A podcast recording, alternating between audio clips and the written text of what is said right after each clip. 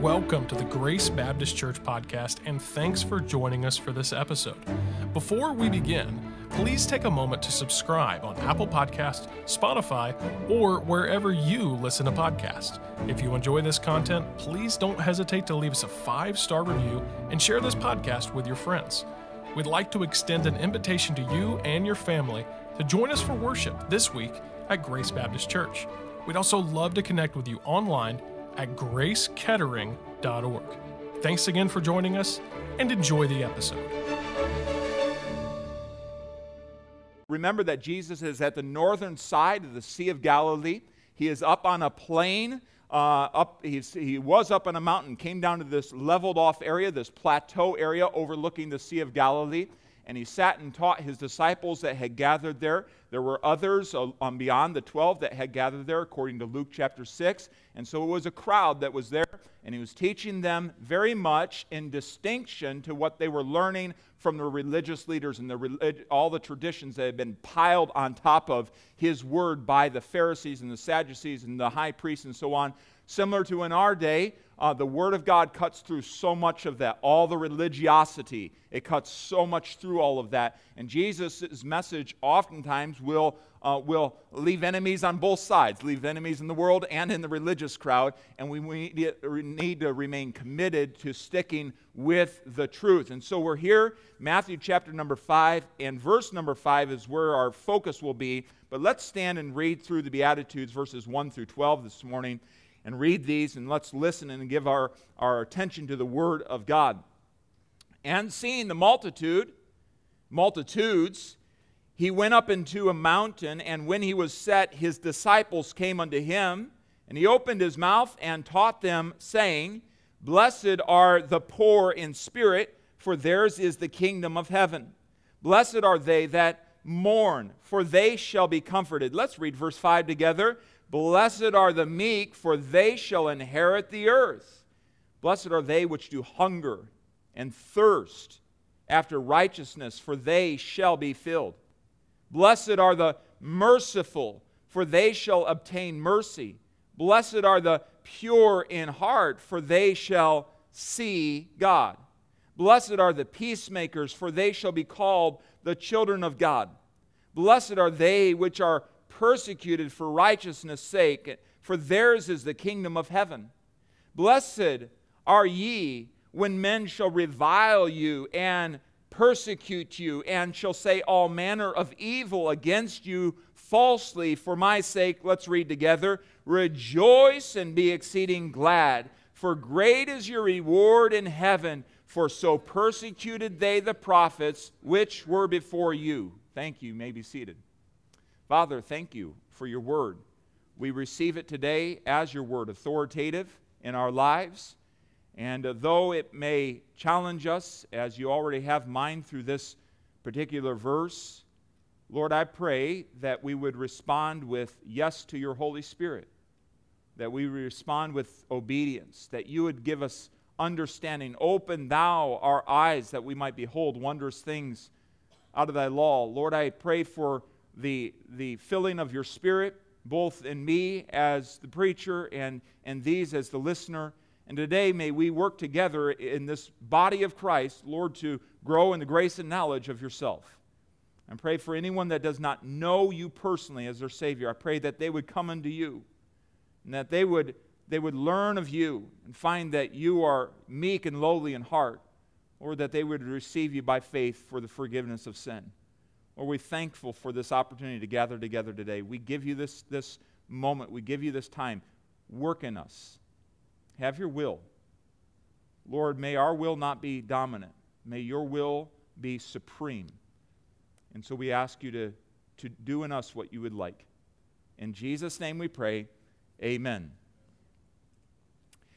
Wiersbe talked about the Beatitudes and summed them up the first beatitude that we have studied together, our attitude toward ourselves, in which we feel our need and admit it, is to be poor in spirit. This idea of they that mourn, he said, our attitude towards sin and true sorrow for sin. Uh, that's difficult, but the Bible says those that mourn will be comforted. This attitude of being meek is our attitude towards others. We're teachable. We do not defend ourselves when we have been in the wrong. And so, this attitude of meekness is what Christ would like to develop in us today. Christ has been calling his children since he wrote scripture to be different from the world. And yes, even to be different from the religious teachers and all the religiosity that is out there. He calls us to be different. And he calls us away from man centered religions to himself, to himself as revealed in the pages of scripture.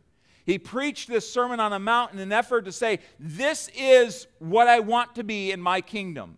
We understand that the Sermon on the Mount would serve and will serve as a sort of constitution for the millennial kingdom. But right now, he's setting up his kingdom in your heart and in mine. In every heart that is believed on him, he's setting up his kingdom, his rule and his reign. He is to have absolute sway. And this is the way this is the way that he wants his followers to live. These are the attitudes that he wants his followers to develop this poorness of spirit, this, this mourning over sin, this, this meekness towards those that are without, and yes, towards God. There was a missionary in Jamaica that once was questioning a Sunday school class of little boys, and he, he said uh, in, in relation to Matthew chapter number five, he says, Who are the meek? on boys and, and waiting for a moment for them to get some thoughts up in their minds. Who are the meek? And one little boy shot up his hand and he, he answered this. He says, It's those that give soft answers to hard questions. Those that give soft answers to hard questions. There's a little bit of a reality in that. The meek. God wants us to develop the spirit, the attitude of meekness. Now, if I were to do a poll in here today, Perhaps you'd say, I, I think I'm pretty meek. And uh, as we go through this, we've found that each one of these Beatitudes get to, get to the, the foundation, get down deep in our hearts. And if we really pay attention to them, we find that they're, they're convicting, they're life changing. And I'll have to tell, tell you, even as I, I walked through this, this message that I'm going to give to you with the Lord's help this morning, I found in my own heart there's some areas of meekness I need to develop. And I just had to tell the Lord, I'm convicted. I'm not as meek as maybe I think I am. And this is, a, this is an attitude that God wants us to develop this week, to work on. And He's given these to us not, not to you know, say, oh, those are nice Beatitudes, they're easy to read through, easy to memorize. I memorized these when I was a teenager.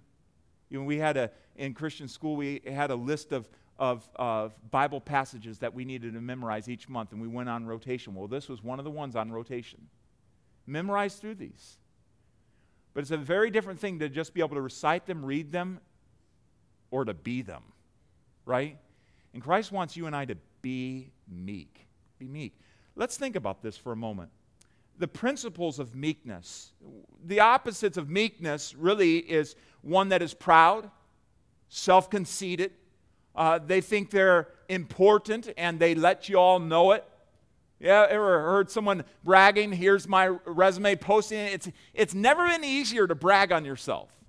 And to brag on yourself in a, in, a, in a way that seems like you're being humble, right? We can post it out there, we can, we can share it out there. We have so many mediums of communication. Uh, opposites would be um, being powerful and big, big shots. You know, people that think they're, they're tough. And so, kind of the opposite of, of one who is meek. And so, there are elements of meekness, and two that I really want to draw out. First of all, the, the element of meekness or a principle of meekness is gentleness. Gentleness. Uh, as guys, sometimes we don't we, we think, well, we want to be we want to be manly and rough and tough and so forth. But Jesus himself presents himself, reveals himself in Scripture, Matthew chapter 11, as meek. Meek. Someone who is meek, someone who is gentle. The world tells us to fight for ourselves. Constantly be in a fight spirit. Defend your rights. Fight for yourself. De- defend yourself. And, and, and kind of be in that fight spirit. I think that during the pandemic that we all went through together, they're developed across humanity and even inside of Christianity a fighter spirit, kind of a uh, I have to defend myself. I have to defend myself against a virus. I have to defend myself against philosophies that I don't like or, or what people are commanding me to do that I don't want to do, you know? And so we kind of got this fighter spirit, this individualistic fighter spirit. You know, that is seen even in our community. There's an awareness, even among the lost, that, that the pandemic divided us and, and, and ruined the sense of community, even in our own community here, even in the community of Kettering. And you realize the lost see that, but we need to be aware that this has, this has happened. And, and sometimes, even as Christians, we can, we can be in fight spirit when we don't need to be. We can be in, in ready to, to go after it when we don't need to be. That is not the spirit of meekness. The spirit of meekness is gentleness gentleness. Meekness is not weakness. You might have heard that before. Meekness is not weakness. Let's say that together. Meekness is not weakness. It's not weak to be meek. Jesus was not a weak individual. Uh, sometimes you see the paintings of, of Christ. I, I think sometimes he's portrayed a little bit uh, weak, but that's, that's, we don't know what Jesus looked like. I, um, Jesus was a, a man. Uh, believe, believe me, it, it took men to rough it out there. Jesus didn't have a house to stay in. He didn't whine about that. He just said that, you know, the foxes have holes, the birds have nests, Son of Man doesn't have a place to lay his head down. He was, he was a man, but yet he was meek. He was not weak in his, in his spirit. In biblical times, in, uh, in, in, in ancient times, uh, war horses were, were used as, as tools of war. We understand that. And uh, one of their great strengths, or a, a needed element, was for all of their strength to be under complete submission to the rider. And this, this element or this characteristic for these war horses was called meekness. It was strength under control and you think about the power of a horse, we even still today use the term horsepower to describe how powerful an engine is. It has how many horsepower. Just think about all that strength under control. Well, I remember one time I was driving my grandma's 1986 black Regal, Buick Regal Coupe. It had, uh, you, does anyone know? You have a picture in mind? I wish I had a picture of that thing. I don't think I do. One of these days, one will turn up. But it was, it was pretty nice. She kept it in the car. She was, she was, a, um, she was nocturnal. Um, so, uh, for different uh, physical issues, she just didn't like to be around people. And so she did everything at night. She did her grocery shopping at night. So when, when, the, when the sun went down, my grandma went out. That's, that's how, how she was. And, and she was that way. I, that's, you always had to be quiet when you visited grandma it was really a great day to go visit grandma because she was always asleep during the day. Like that's that's just the way the way she was. But she had this car. I lived with her during my sophomore year in college, so I was about 20 minutes away from the campus, uh, down on the shore of Lake Michigan, or not on. We were closer to the shore in Fox Point, uh, Wisconsin. And uh, I remember driving her car. I didn't have a car at that point. That was part of living with her. She would allow me to use her car because she didn't need it in the daytime because she was sleeping. And uh, so I would drive a car. I remember going out to work in the car, and I had gone over a set of uh, railroad tracks, and the accelerator stuck. I think I've told you the story before. The accelerator stuck, and I'm telling you, you talk about really a bad feeling because this thing is climbing down Good Hope Road. If, if, you, uh, if you know Good Hope Road uh, going from Fox Point out to Menomonee Falls, and uh, it, is, it is climbing, and I have no control over it. Listen, you want control over the vehicle, you want control over the horse, uh, and, and out of control, that's not meekness. In control, strength under control, that is meekness. So it's not weakness, but it is strength under control. It is strength under control. We all know what it is to have strength maybe over somebody. We don't exercise all that strength on them. We don't, we don't drill into them. And that is meekness, strength under control. Perhaps you remember uh, the famous uh, speech in which Teddy Roosevelt, given at the Minnesota State Fair, he said, Speak softly, help me out, and carry a. Yeah, we need that today, don't we? Speak softly and carry a big stick. Uh, back it up. and this was one of the ways he wanted to keep peace in the world was by speaking softly, speaking nicely, but everyone knows that we have we have power behind that. There's strength behind that. We're not mealy mouthing it. There's power behind that. Speak softly, carry a big stick. Good illustration of meekness. So we are to be gentle. We are to have that, that be, uh, be soft in the way that we come across. The Bible says uh, a soft answer turneth away wrath. Be gentle in how we go about our lives. We're to be gentle with others, just like Christ was gentle with us. Paul illustrates that when he was talking to the Thessalonian believers. He says, We were gentle among you, even as a nurse cherisheth her children. Even as a nurse kindly cares for her children. That's how we are to be gentle. Yes, men, we can be manly, we can be gentle. We can be, we can be like Jesus, who welcomed and was inviting to the young children to come. He didn't push them away through his masculinity and uh, uh you know being all tough and gruff with, uh, with them. Welcomed. That was his spirit, the spirit of meekness. That was Paul's spirit with the Thessalonian believers.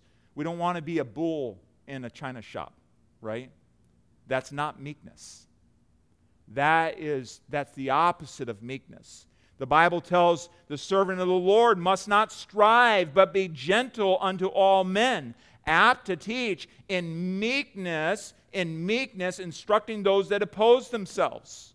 Instructing those. Listen, there are times that as a uh, one serving the Lord, we're going to have to uh, patiently teach and bring along. Be gentle because not every time when you teach something does any, everyone listen. We find that out in our in our homes, right? With our children, we find that out in the workplace. You know that doesn't stop when we come inside of church. You know, much of preaching and teaching is the, the repetition of truth. It is exactly what is stated here be gentle unto men, all men, apt to teach, and meekness, instructing those that oppose themselves, just calmly continuing to teach the word in gentleness. As I think about that specific responsibility, Paul told the pastor Timothy there in Ephesus, that is my responsibility in meekness to instruct those that oppose themselves. You know, there's times where you as, as a part of, of Christ's body, you might be going in a way uh, that is contrary to God's word. And my responsibility is in meekness over and over and over again to instruct, say, this is the way. This is the way that God, uh, God wants us to go. And it's, it's to be done in a spirit of meekness, strength under control, but not in, uh, not in weakness. We'll see more about that in a moment. Its, ba- its, its element is gentleness, but it's based in humility. One commentator said it it's impossible that the poor in spirit and the mourners in Zion should not be at the same time meek. Meek.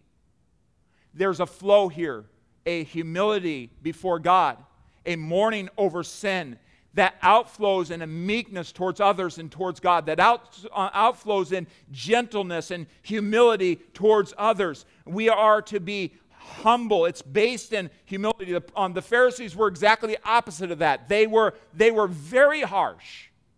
They constantly were coming down on the people. You stepped out of line. You took another step beyond what you're allowed on the Sabbath day. And they're constantly lurking in the corners of the fields. You ate corn on the Sabbath day. You didn't wash your hands. Can you imagine that type of dominance? That's what Jesus was speaking in contrast to. They were ruthless with others in their pride. Ruthless. And so, meekness that Jesus is calling us to is opposite of a high minded, quarrelsome spirit that the Pharisees maintained and developed in their followers. Uh, this, this spirit that was ready for a fight, eager, looking for someone to trip up and to pounce on them. That's the Pharisees. 1 Corinthians 6 and verse number 7. Now, therefore, there is utterly a fault among you because you go to law with one another. Why do you not rather take wrong? Why do you not rather suffer yourselves to be defrauded? He's saying to the church of, of Corinth, You are so ready to get engaged in a fight. What does the Bible say about contention? Only by pride cometh contention. They're so ready for a fight. That's not meekness. It's based in humility, a humbleness. You know what? I don't always have it right. God will take care of this matter. In fact, that's what Romans 12 and verse number 19, dearly beloved, avenge not yourselves, but rather give place unto wrath, for it is written, help me if you know it, vengeance is mine, I will repay, saith the Lord. Meekness gives it over to God in humility. God, here it is.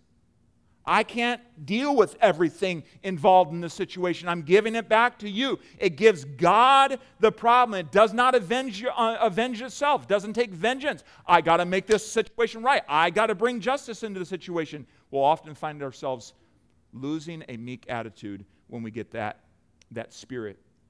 1 Peter 2 and verse 23 Who, when he was reviled, reviled not again, speaking of Christ when he suffered, he threatened not, but committed himself to him that judgeth righteously. God, you're going to have to take this. A way to maintain a humble, meek spirit is God, you're going to have to deal with this. Right? When we when we feel like I gotta I gotta take this situation, I gotta make it right. I got to make sure they're toeing the line. I got to make sure they're, they're not violating this. I got to do all this. Oftentimes, our pride creeps up and we become the one who's in charge of the situation. I must fix this. Pride takes responsibility of God's responsibilities.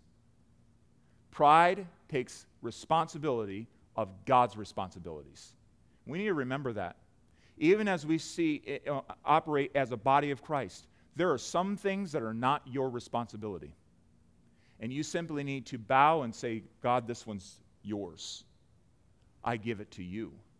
I give this back to you. I'm asking you to work in this situation. And meekness will do that. Perhaps we need to ask the Lord today, Lord, I, I need you to cultivate in me that meek spirit. I just always, I, I seem to be on edge and always ready to, to get after something. I don't want to be that way. I want you to cultivate that meek spirit, which is based in humility. Martyn Lloyd-Jones was really prince of preachers, um, spoke, spoke wonderfully, similar to a Spurgeon. But I love this quote The man who truly is meek is one who's truly amazed that God and man can think of him as well as they do and treat him as well as they do. This makes him gentle, humble, sensitive, patient in all of his dealings with others. See, it's based in humility. I'm nothing. I know, but, but, but for the grace of God, I have nothing. I, without the grace of God, like Paul said, I'm the chief of sinners. I know who I am. And I'm amazed that God loves me. And Paul said, I'm amazed. I, I thank God that He counted me faithful, putting me into the ministry. I'm amazed that God loves me. I'm amazed that God uses me. And this develops in us a spirit of meekness, a spirit of humility, a spirit of meekness strength under control. So, what's the path? If this is the uh, gentleness and humility are kind of the elements of, of meekness, then what is the path? Where does meekness lead us? What does meekness do in our, our lives? Notice, first of all, it's a blessed path. And we're going to we're going to track through Scripture just a little bit here, and about six points. We're going to track through Scripture. What does the Bible say happens in the life of the meek?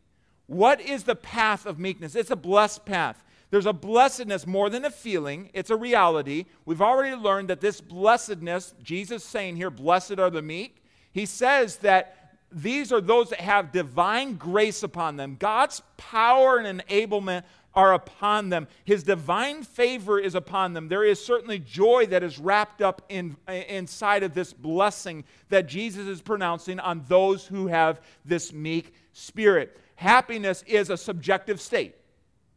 But Jesus is not talking about something that's subjective here. He's saying something that's very objective. Those that are meek have God's favor upon them. And notice what the Bible says in Psalm 147 and verse 6. The Lord lifted, uh, lifteth up the meek, he casteth the wicked down to the ground. God is there helping up. He's lifting up. He's exalting the meek. Remember, there's a, there's a, there's a correlated thought to this. That God will abase the proud, he will demote the proud, but he will exalt the humble. Notice how this similar language here. God lifts up the meek, those that have strength under control, those that are gentle, those that are living out humility in their lives in this, in this meekness. He lifts them up. Think about the blessing of that. Think about the, the curse or the discouragement of God working against you. You ever been there? Seems like God's working everything against me. It seems that God Himself has put His hand and He's staying me. Well, you know, even uh, back in, in the history of the children of Israel, Moses talked about God, if you don't go up with us, we don't want to go up. Right? It's a, it's a scary thing to have God working against us because we've lifted ourselves up in pride or we've not been meek. But he says, I lift up those that are meek. What a blessing. What a blessed life. That's objective. That's something that God can only do in our lives. It's a blessed path, it's a satisfied um, path. Psalm 22 and verse 26. The meek shall eat and be satisfied. The meek shall eat and be satisfied. They shall praise the Lord that seek him. Your heart shall live forever. You know, the ungodly man is never satisfied. In fact, the Bible says the eyes of man are never satisfied. Whether that's in the relation to relationship, finances, position, fame, fortune, blessings, entertainment, whatever it is, the eyes of man are never satisfied. They can have and have and have and still complain. How many of you are with me that we've been there way too often? Right? Mm. That's when we're not walking with the Lord, right? The eyes of man are never satisfied. But the meek, he says here, they eat and they can be satisfied. They're in a position to be satisfied. Because they're living out humility in their life and it's evidencing it in the spirit of meekness, they're in a position they actually can be satisfied. A person that is following after God can sit down at the dinner table and say, Thank you, Lord. Even though it's rice and beans, thank you. Right? even though it's ramen noodles. Thank you. Ramen noodles get a get a really a bad rap, don't they? I mean, at certain times they're really not that bad, right? I remember we used to put them together in, in college dorm, and they were pretty pretty awesome. Some ways that you can put, um, put those things together. Probably not the healthiest thing, but no matter what's in front of us, we can stop and say, you know, thank you, Lord. The the godly person can be satisfied. They can be satisfied. You and I should be able to be satisfied. He says, The meek eat and they are satisfied. The story is told of a, a farmer who decided he wanted more and more land. And so he heard of some cheap land uh, by the, uh, in the, the area of the Bashkirs, and so he sells everything he has, and he, he moves over there, and he decides to buy some land. And he found this deal where he could buy for 1,000 rubles, he could buy as much land as he could walk around in a day. And so he set out on this, on this journey across this land, and as he walked, he walked. He didn't necessarily keep good track of time, but he walked and he'd see a good piece of land and he'd walk uh, out of the way and he would walk about it and he'd see some more fertile ground and he'd walk around it. And he just kept on doing this until he realized he had spent the day walking and he had, he had not enough time to get back. He had to circle around. In order to get this, this land, he had to circle around and as much land as he could walk about in a day. So as he realized this, boy, he was a fright. And so he started running back, um, back to the place that he started. And he ran and ran and ran and ran. And as he arrived there, he fell dead in exhaustion. And they buried him on the spot that he died in. Just as much land as he needed. Right there, he was buried. You know what that is picturesque of our lives? We run and run and run and run. The ungodly run and run. We're never satisfied. God says the meek can be satisfied. The meek eat and are satisfied. Thank you, Lord. Thank you. Don't we long in a world full of turmoil to have that type of peace, that type of settledness? I do. And there's oftentimes I'm not there. And the Lord has to convict me of you're wanting more and more. You ought to be able to just be satisfied with what I've given you right now. We ought to be able to be satisfied. Give us this day our daily bread. Thank you, Lord. You gave today. You gave today. So it's a it's a satisfied path. It's a directed path. He says in Psalm 25 verse 9, "The meek will he guide." Similar similar to the reality that the meek can be satisfied, the meek can also be guided. So we're, we're seeing here how it evidences in our life where this meekness leads us. The, the meek person, yes, they can be satisfied, but the meek person can be taught. Have you ever met a person that can't be taught? They can't be taught anything, even when they're doing the very wrong thing and it's blatantly obvious to everyone around them. A meek person can be taught. Jesus wants his disciples, like you and me, to be able to be taught. Everyone can be taught something. If we're looking for it, we'll likely learn something this week. And maybe we'll have to step back and say, You taught me something new. And it might be a child that teaches us something. How many of you feel that? I think I, I saw um, Brother Adam helping out with a computer issue out here at the Welcome Center today, right? There's, there's meekness in play. I was sitting in a, Brother Adam was sitting in a, a, a Panera yesterday, and someone came up to me and asked me to help them get on wi- uh, a Wi Fi. It was an older person, right? There's a willingness to be taught, but you know that goes both ways. Young people, teenagers, young adults, we need to be able to be taught by the older generation. But most of all, all of us need to have the spirit of meekness towards God, that we are ready to be taught from His Word, that we're eager to be taught. The meek, He will guide. And the neat thing about that in Psalm 25 and verse 9, He will guide in judgment, He'll give them discernment, which way to go, and the meek will He teach His way. It's the meek that God says, I'm going to actually help you on the way. I'm going to give you direction. I'm going to help you know what my will is. How many times do we hear people say, I don't know what God's will is for my life? Perhaps we need to have a spirit, first, a poorness of spirit that gets real about our sin and evidence itself in the meekness. Lord, I want to know. I want to know. And it's a meekness towards Him that allows Him to teach us his way. We're able to be directed. We're able to be directed. Just like that warhorse it's able to be directed. Through the, through the reins and through the, the bit and bridle, it's able to be directed. May God help us to be like that. It's a peaceful path. It's a peaceful path. Psalm 37, verse 11. But the meek shall inherit the earth. This is what Jesus is quoting. And shall delight themselves in an abundance of peace. He did not say that all the circumstances around the meek would become peaceful.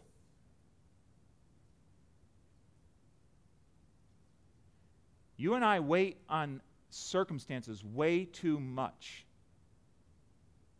We allow those circumstances, though they're full of turmoil, to creep into our souls. He says it's the meek that are going to delight themselves in an abundance of peace. They're going to be at peace when everything else is raging.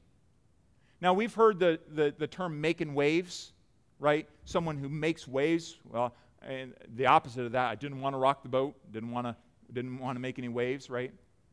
So here's the, the idea the meek are, are at, a, at a point in the relationship with God and the way that they're following after Him, the way that they're trusting Him, they're able to delight themselves in abundance of peace. They're not making all sorts of waves and all they're not they're not a storm in a body.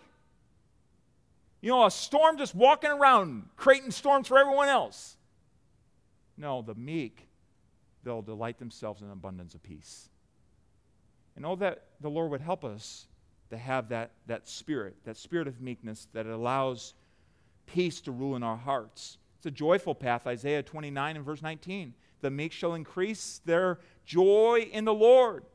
They shall increase their joy in the Lord. There, it's a never, never ending path of joy. Why? The Bible says, in the presence, uh, in thy presence is fullness of joy. It's a place of joy. And so, as we're in right relationship with Him and our attitude toward Him is meek and our attitude towards others is meek, there's a, there's a growth of joy. Have you ever noticed in your life when you're in that fight mode, there's no joy? And sometimes you can even be fighting a, a battle that must be fought. Sometimes there are battles that we face, we have to fight them. But when we take control of that, like the Pharisees, we want our way rather than God's way. We're not submitted to the Lord. We haven't dealt with our own issues well. We get in that fight mode. There's no joy. There's no joy. Even in the midst of battles that must be fought, we can have joy when, when we're walking in meekness. And may the Lord give us strength with that. But notice, lastly, it's a rewarded path. And this gets down to our passage of Scripture here. The Bible has a lot to say about meekness. Do a search. I've just touched on a few of them, but do a search of meekness. And it's amazing how much the Bible says about this matter of being meek. It's a rewarded path. They'll inherit the earth or they'll possess the earth. But the meek, Psalm 37 11, shall inherit the earth. That's exactly what he says here. Blessed are the meek, for they shall inherit the earth. Jesus is quoting from Scripture. Jesus is basing his message on scripture here for us right now. And he says, listen, they are going to be the ones that inherit. They're going to be the ones that possess the earth. And maybe that's a hard concept for us to get around. What? Will I get more property? But I think if we go to the Bible for illustration, it'll help us to understand this. The Bible says in the, uh, in, in the New Testament, the Old Testament is given to us for example. So who's an example of one that had strength under control? Who's an example that had humility towards God? Uh, who, who's an example of, of when he could have absolutely crushed his brethren, he did not? Yeah? Think about Joseph. Over and over in his life, his attitude towards God was humble. His, the way that he, he walked himself was right. The Lord was always with him. He didn't allow bitterness to set into his life. Even at the end of his life, when he told his brothers, uh, God, you meant this to me for evil, but God meant it unto me for good. But you notice everywhere that Joseph went, Potiphar's house, the prison, and also in Pharaoh's court, everywhere he went, he inherited or possessed leadership, opportunities, and great authority didn't he? He didn't vie for it. He didn't show up in Potiphar's house and says, I will be in charge here. You all have been here serving, I'm going to show you, I'm going to show you something. Nope. He just served and did the right thing consistently. Over and over and over again. There are people in the world that are constantly vying for a position or a pay raise or, or a, a place to be. They're constantly uh, vying for more, more, more. I want I want this position. I want this political position. I, I want this, this, this notoriety. I want. And they're constantly vying for it. The reality is they will find themselves constantly falling short. Like the squirrel in the nut, just constantly chasing after it. You get the picture right there. Uh, it, just constantly chasing after it, falling short. The, the donkey with the, the carrot out in front, constantly falling short.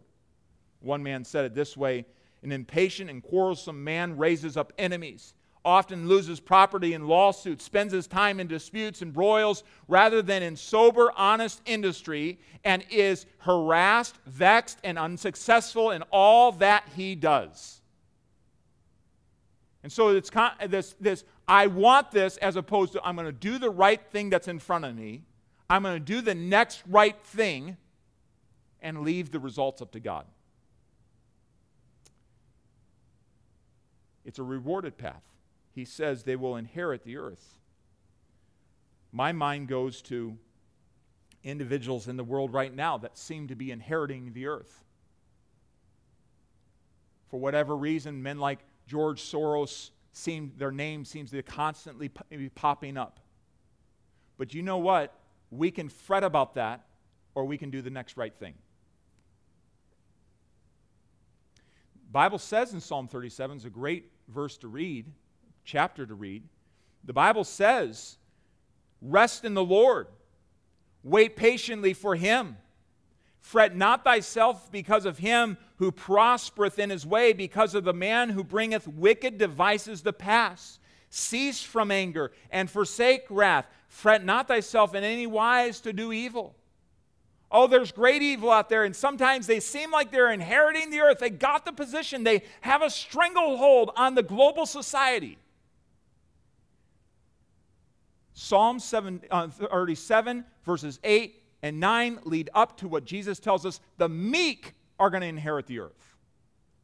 Now, certainly there's a reality in the millennium that will absolutely be true.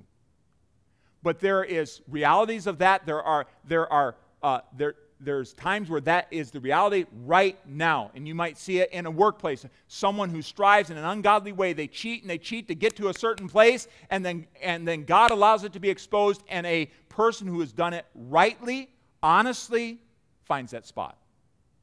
They get that spot. And uh, we pray, we pray even in this world, we look around and we see a lot of people who have striven and they've, they've, they've fought and they've cheated and they've gone after things, God's word will not be mocked. The meek will inherit the earth.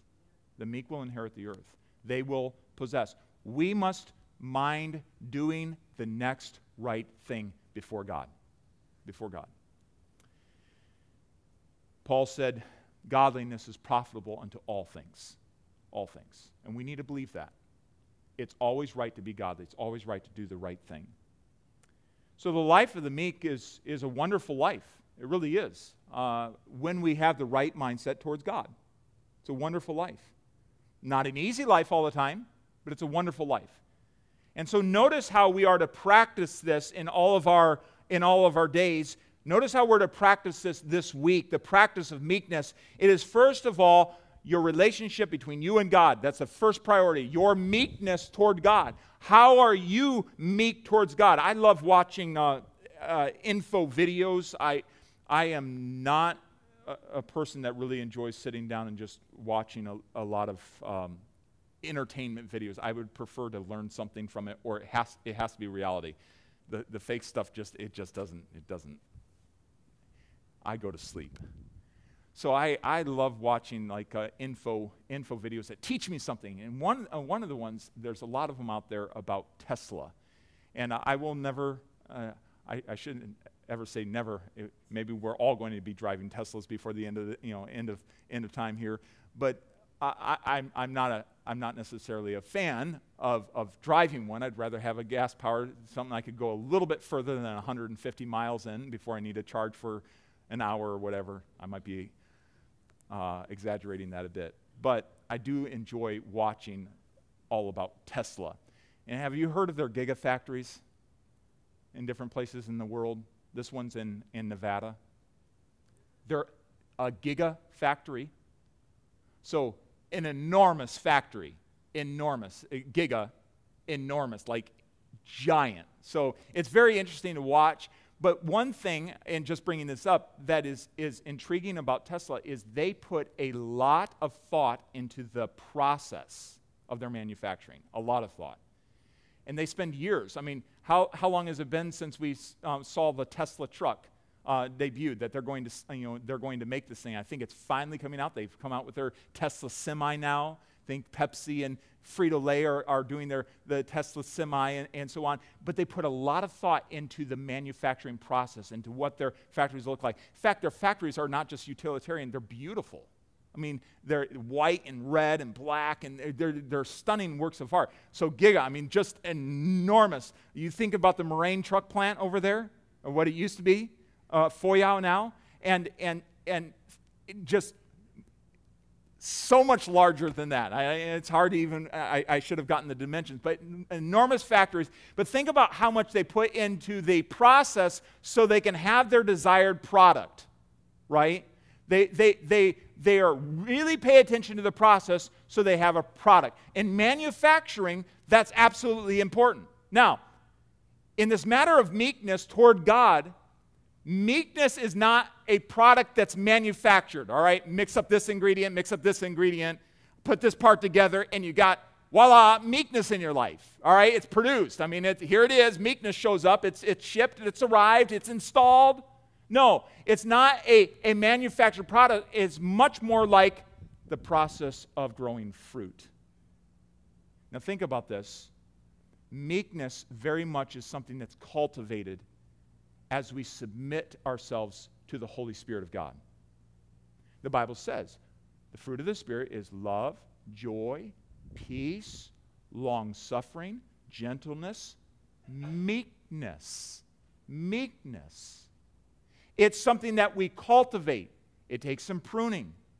Yes, it's as, as intense as Tesla's product, process is in order to get their product in manufacturing, so isn't it very intense in the, the process of growing fruit? Uh, if you, how many of you garden? One. How many of you want to garden? Every year you start out and say, I want to garden, all right? We're right at that stage right now. We want to garden, okay? Or I should say, my wife wants to garden, okay? And, and so we, ha- we have, if you come over to our yard, you'll see different evidences of our want to garden.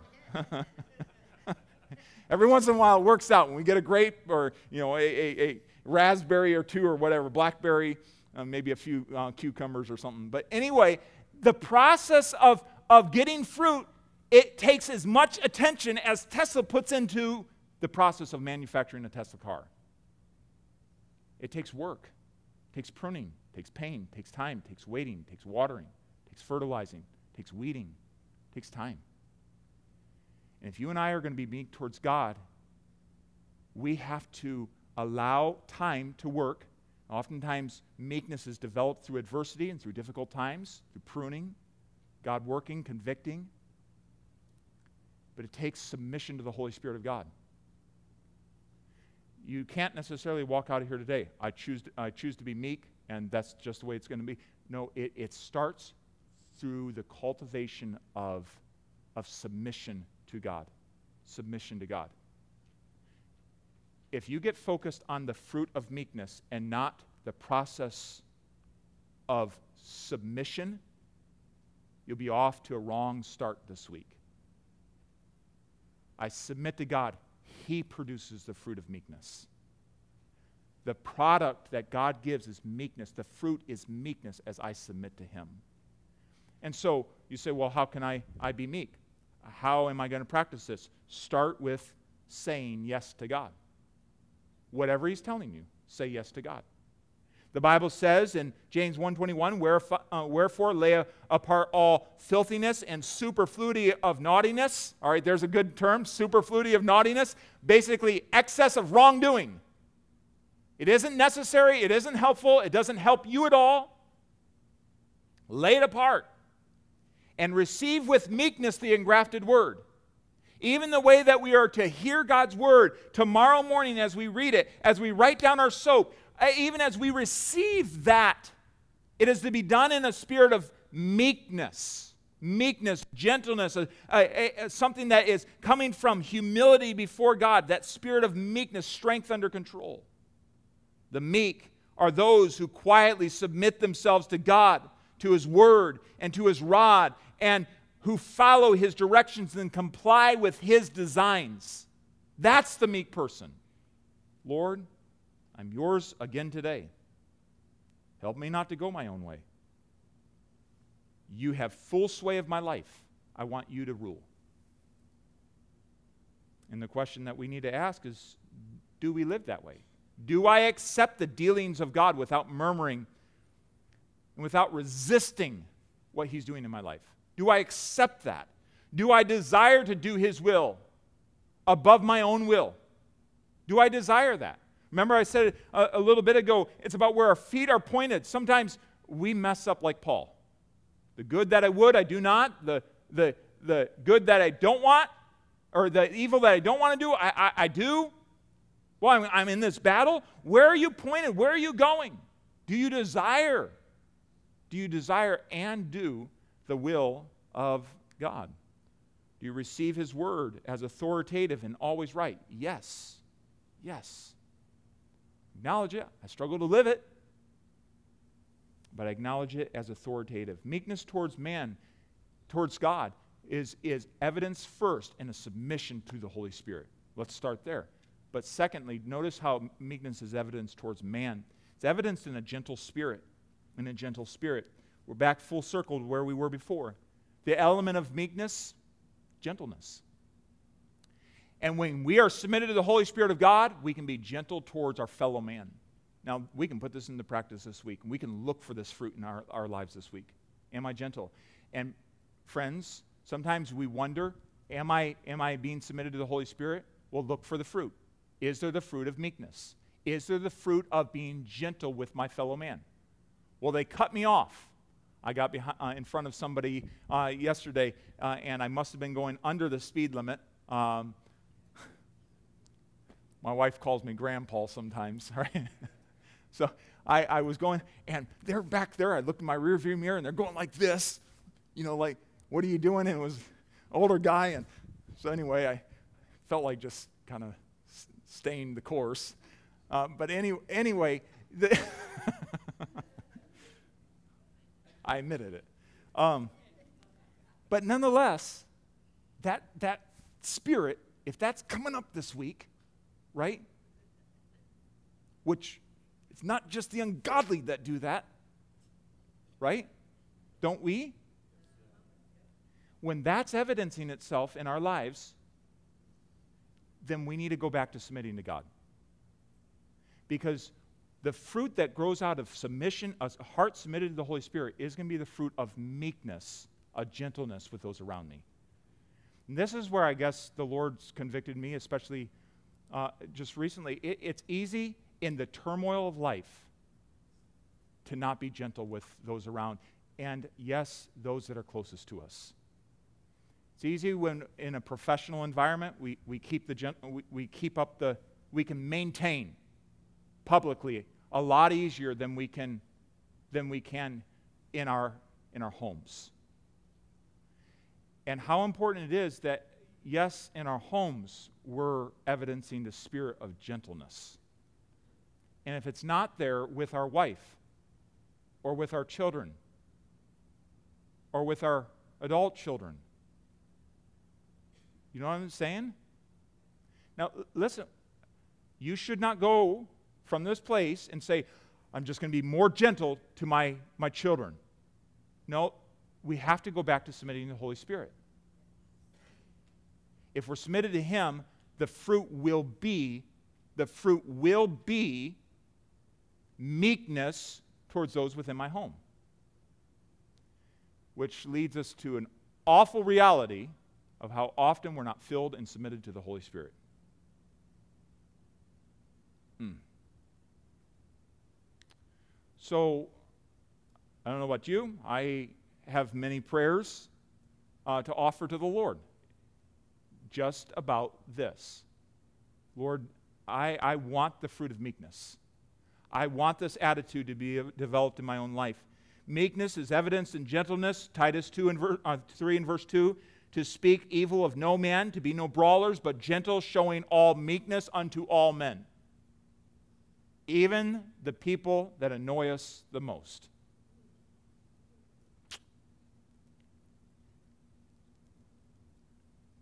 We all have one at top of mind right now. Even to people that, that don't deserve it. Meekness. We should wrap up a few thoughts here. Meekness and a stand for truth are not mutually exclusive. We're always to be people of the truth, right? So meekness does not contradict truth. Jesus was full of grace and truth, wasn't he? So you and I, being meek, will never condone sin. The Bible even tells us in Galatians chapter 6 and verse number 1 Brethren, if a man be overtaken in a fault, ye which are spiritual, restore such a one in the spirit of. Do you all know this? In the spirit of meekness. Meekness strength under control. This is God's issue, but here I am. God's placed me in this situation. I am to help in a spirit of meekness, in a spirit of gentleness. So, meekness will never condone sin, but it will help somebody get from point A to point B, help them find uh, victory in that situation. Oh, we need that spirit of meekness in the body of Christ. Meekness is an essential ingredient in restoring sinning believers. Essential. And if you're not meek under the control of the Holy Spirit, you should not involve yourself because you'll make a mess. Oh, how important it is. Oh, how important it is for us to be submitted to the Holy Spirit and walk in meekness within the body of Christ. Spurgeon said that what a man is at home, he really is. Probably one of the most fearful things that I have as a pastor, preacher, someone who stands publicly is to be different here than I am there. But that's for all of us. We should fear being different in here than we are at home. Because that's who we really are. Who we are when we get in the car and shut the door is who we really are. God is asking his body to be meek in our attitude. Meekness is a valuable quality for every Christian man and lady. Jesus rode into Jerusalem, and the one thing they said about him, the one declaration that we have, is that he was meek and lowly. He's meek. He's meek. And, and what an amazing example for us today. Though he was facing incredible opposition, he rode into Jerusalem with meekness. He invites all to come unto him and learn of his meekness. Do you know the world says, ladies, you need to constantly be uh, uh, comparing yourselves and, and keeping up with all the trends out there and, and, and following after what the world says is valuable. Uh, how can you be a valuable lady? How can you be a, a lady that impresses the world? God says in 1 Peter, 1 Peter chapter 3 and verse number 1, likewise, likewise ye wives, be in subjection to your own husbands. Notice there, subjection does not mean doormat, right? We're a team together. But you realize there's a parallel here. Marriage is a picture of Christ and his church, right? We're, if we're going to have meekness, we have to be submitted to the Holy Spirit, to Christ, to the Spirit of Christ. Here he says, Don't be like the world, ladies. Be in subjection to your own husband. Realize the created role that God has given. Be in subjection to your own husband. And he goes on that if any obey not the word, they also may, without the word, be won by the conversation or the lifestyle of the wives. So he's talking about a home where there is an unsaved or someone that is away from God. He's saying, You order yourself in that way, have a meek spirit in that way, so that you might win through your conversation, win them to Christ. Verse number two, while they behold your chaste conversation coupled with fear, whose adorning it goes on to describe this lady whose adorning, let it not be the outward adorning of the plating of the hair. Uh, oh, I'm so glad that we don't have that in our society the plating, the uh, stacking of the hair. But you know, we have other things that draw attention to hair. Have you, have you noticed some of the, the things that go on in, in society today? Well, we as, as Christians aren't to be following in that. It's not about, look at me as I walk down the street, look at me, right? um, it is, it's not about the outward plating of the hair. They literally used to stack, stack the hair and, and have all sorts of jewels uh, embroidered through it um, in, in that day. So he says, don't let it be that. And the wearing of gold or the putting on of apparel. He's not saying don't wear any jewelry. He says, don't let it be uh, uh, uh something that is just drawing all sorts of attention to you uh, in moderation. But he goes on in verse number four. What should it be? Not the outward he says, Let it be the hidden man of the heart, that which is not corruptible, even the ornament, even the ornament of a meek and quiet spirit, which in the sight of God is of great price. Some, some ladies want to put on a lot to draw attention and to look like they're successful. They got to have their designer bag, got to have their, their uh, flashy jewelry. God says, No, don't let it be that. As a Christian lady, I want you to value a meek and quiet spirit. And in God's eyes, that's, that's more valuable than anything you could wear or have around your neck or have on your wrist. Do we all see that? So that meek spirit. God says, He's affirm. He, he's telling you, ladies, how do you, how do you have live a life that's valuable to God. Well, be meek and, and, and quiet. That doesn't mean go around and don't talk. It's just a, a spirit that's submitted to God, a spirit that is rightly related towards your husband, a spirit that, that is gentle. May the Lord help us with that. But I'm not just making Jesus himself modeled for every man here the spirit of meekness, even when going into opposition. He rode into Jerusalem that way. So, meekness is very important for all of us. Moses didn't start out very meek, did he? God gave him a charge you're going to deliver my people Israel. He goes out there, he sees a taskmaster beating up on, on a couple of the, uh, of the children of Israel, and he kills them. What does it say? Exodus 2 and verse number 3. He looked this way and that way, and when he saw that there was no man, he slew the Egyptian and hid him in the sand. He buried him. Now he has to leave town. 40 years in the backside of the desert. And when he comes back and begins leading them out, Numbers 12 and verse number 3. Now, the man Moses, the man Moses, the man, like you and I, the man Moses was very meek above all the men that were upon the face of the earth. Do you know that meekness is often forged, cultivated through times of difficulty, through backsides of the desert, when God is pulling us on a detour and saying, I want you just to uh, learn to say yes to me. Moses, take off your shoes. This is holy ground. You go back to, uh, back to there. You go to him. Tell him, let my people go. Who am, I, who am I supposed to say sent me? Say, I am sent me. And time after time, he was just supposed to obey the Lord. Get up and move the children of Israel there. Why, Lord? Because I said so. Go to the Red Sea. Stand there. Take your rod. Stretch it out. Because I said so. And we find that Moses became a very meek individual as he submitted to the Lord. Jesus is the highest example of, of meekness. And he invites us all to come unto me, all ye that labor and are heavy laden, and I will give you rest. Take my yoke upon you. What is that? Submission. And learn of me, for I am meek and lowly in heart, and ye shall find rest unto your souls, a place of peace. We live in a world of turmoil. God wants us to know peace through learning of Jesus Christ. The more that we learn of Jesus Christ, the more that we submit to Him, say yes to Him, the more we will be meek. So let's just start right there. Submit to the Holy Spirit of God, and it evidences itself in a gentle spirit towards those that are around us in our homes, our workplace, wives, children, grandchildren, whoever it may be submit to God, and evidence itself like that. May the Lord help us with that. I'm praying that way. And so let's, let's pray together before we leave here and ask the Lord for his strength with this. Would you bow with me? Let's stand together. We're just going to find a place to pray. I don't know about you, I'm going to find a place to kneel and just ask the Lord to help.